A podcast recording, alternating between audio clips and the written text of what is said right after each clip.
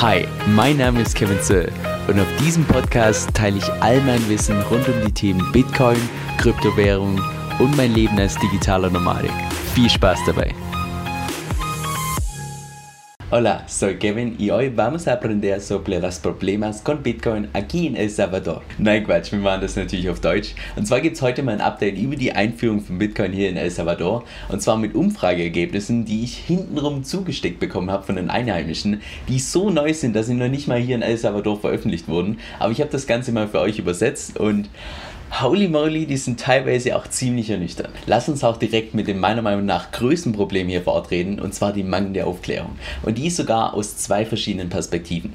Einerseits, wie jetzt die Regierung hergegangen ist und tatsächlich die Bürger aufgeklärt hat über die Einführung von Bitcoin als Zahlungsmittel und andererseits natürlich auch über die Informationen, über die Aufklärung über Bitcoin selbst. Und jetzt zieh dir die Statistik rein zur Frage, wie viel weißt du über das Gesetz zur Einführung von Bitcoin, wo nur 18% meinten, sie wissen viel darüber, 50% 40% meinen, sie wissen wenig darüber und ganze 32% sagen, sie wissen nichts darüber, obwohl diese Umfrage ganze zwei Wochen nach der Implementierung durchgeführt wurde. Das heißt jetzt konkret, dass in Summe ganze 82% aller Leute vor Ort hier entweder wenig oder nichts wissen über das Gesetz, dass sie ab jetzt tatsächlich Bitcoin als Zahlungsmittel akzeptieren müssen.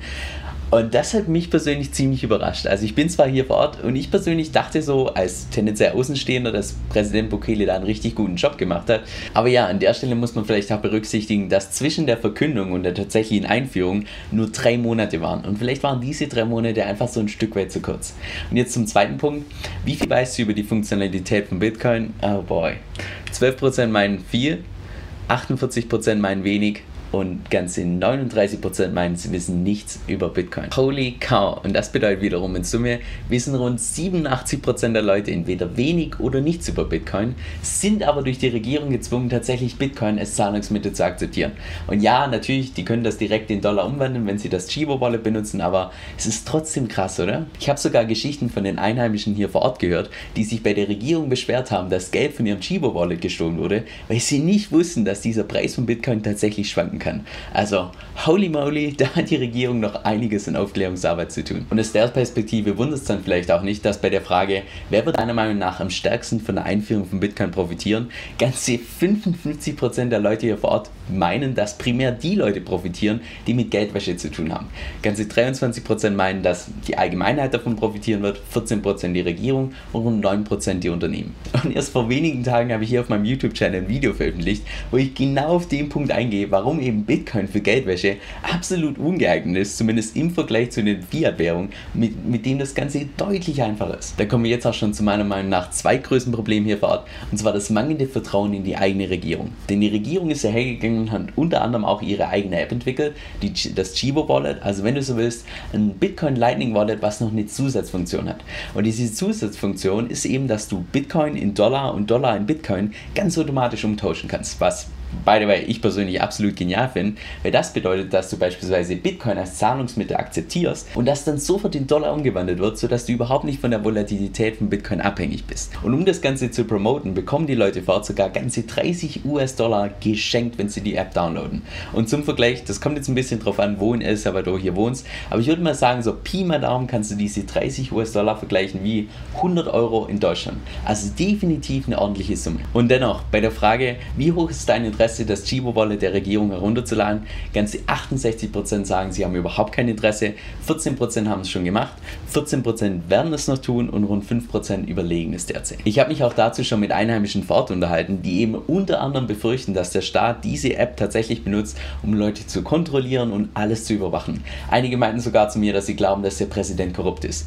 Jetzt ich persönlich als Außenstehender tue mir da extrem schwer, das Ganze einzuschätzen. Weil wenn ich mir zum Beispiel Interviews anschaue mit Peter McCormack, dem Host vom größten Bitcoin-Podcast, What Bitcoin Did. By the way, große Empfehlung von mir.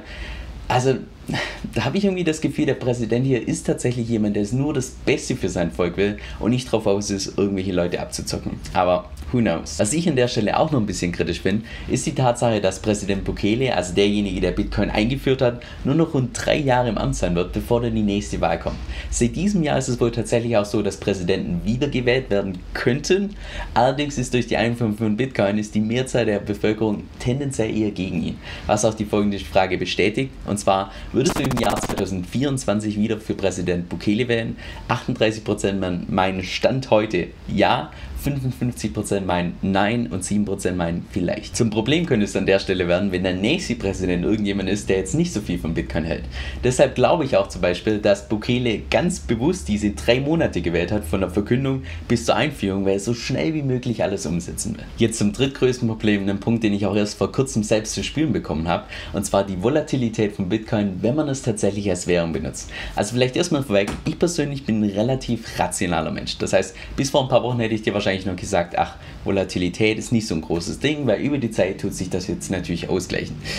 Ja, bis ich dann bis vor kurzem einfach mal selbst 100 Euro in meine Bitcoin Lightning Wallet gepackt habe und dann auf die App schaue, ja, jetzt sind es nur noch 75 Euro und es fühlt sich einfach nicht gut an. Es ist einfach kein gutes Gefühl. Ganz davon abgesehen, dass diese 25 Euro Unterschied teilweise den ganzen Wochenlohn von den Leuten hier vor Ort ist. Es wundert daher nicht, dass bei der Frage, würdest du lieber dein Gehalt in Dollar oder Bitcoin bekommen, ganze 93% Dollar bevorzugen und nur 7% Bitcoin.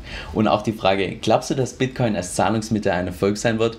Nur 16% haben da tatsächlich Ja gewählt, 24% vielleicht und ganze 60% Nein. Und ganz ehrlich, wenn man jetzt Bitcoin als Asset nimmt, dann gehöre ich tatsächlich auch zu den 60%, die der Meinung sind, dass es weniger als Währung geeignet ist. Warum? Weil ich mir eben für die Zukunft kein Szenario vorstellen kann, dass irgendwann mal der Preis von Bitcoin so stabil wird, dass tatsächlich irgendwelche Preise auch in Bitcoin angegeben werden. Also dass du jetzt beispielsweise in den Supermarkt gehst und du kaufst einen Apfel für 0,0001 Bitcoin oder für ein paar Satoshis. Aber, und das ist jetzt wichtig an der Stelle, ich glaube nämlich trotzdem, dass Bitcoin als Währung funktionieren kann. Zumindest dann, wenn du tatsächlich nur das Netzwerk benutzt und nicht das Asset selbst. Also wie beispielsweise bei der App oder beziehungsweise bei den Unternehmen Stripe, wo du Dollar zu Dollar schicken kannst, was allerdings über das Lightning-Netzwerk läuft.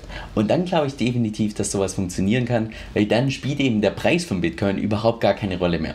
Jetzt zum vierten Punkt, Thema Infrastruktur. Oder um ein bisschen genauer zu sein, das Thema Internet. Denn was wir hier in El Salvador berücksichtigen müssen, ist, dass wir von einem dritte Weltland reden. Das heißt, per Definition sind knapp 50% der Bevölkerung hier vor Ort arm. Das heißt, mobiles Internet zu haben, ist hier mehr die Ausnahme als tatsächlich die Regel. Und das ist auch beispielsweise einer der Hauptgründe, warum ich persönlich immer noch nach wie vor zu 80% mit meiner Kreditkarte meine ganzen Sachen kaufe, weil ich eben nicht jedes Mal Geld zahlen will, um mobiles Internet zu benutzen. Eine Sache, die ich persönlich an der Stelle ein bisschen schade finde, ist, dass tatsächlich die Leute ab jetzt Bitcoin als Zahlungsmittel akzeptieren müssen. Das heißt, die ganzen kleinen Ladenbesitzer, die mit ihrem Kokosnussstand oder Bananenstand an der Straße, von denen es hier Tausende gibt. Das heißt, die sind jetzt auf einmal gezwungen, dass sie sich alle mobiles Internet anschaffen, weil ansonsten können sie natürlich auch kein Bitcoin empfangen. Jetzt in Deutschland wäre das wahrscheinlich überhaupt kein Problem, aber wie gesagt, wir reden hier eben von einem dritte Weltland, von einem Entwicklungsland, wo mobiles Internet einfach nicht gang und gäbe ist.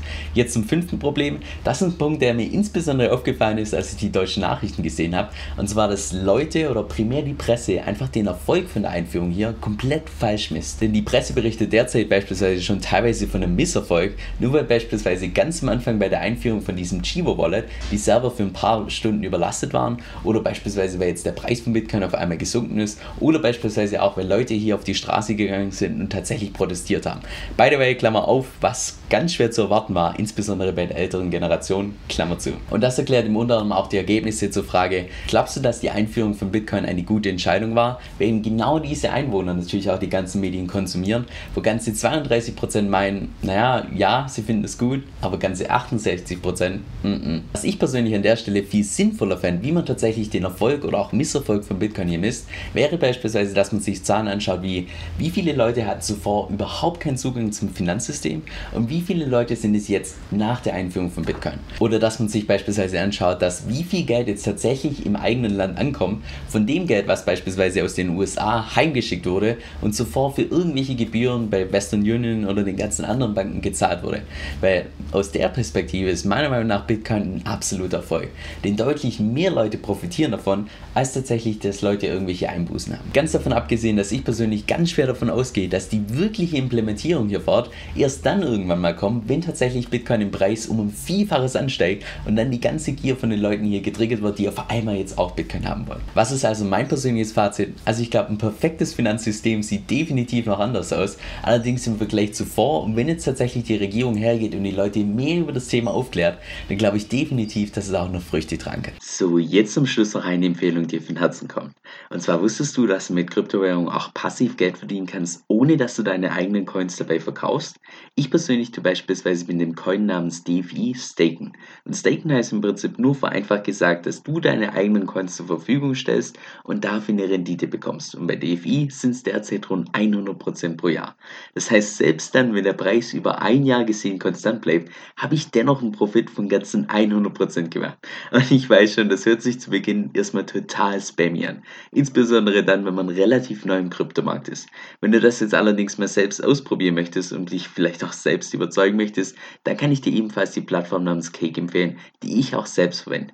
Mit meinem Empfehlungslink bekommst du auch derzeit je nach Aktion bis zu 50 Dollar geschenkt, sofern du dich erstens verifizierst und zweitens dein Konto um 50 Dollar auflädst.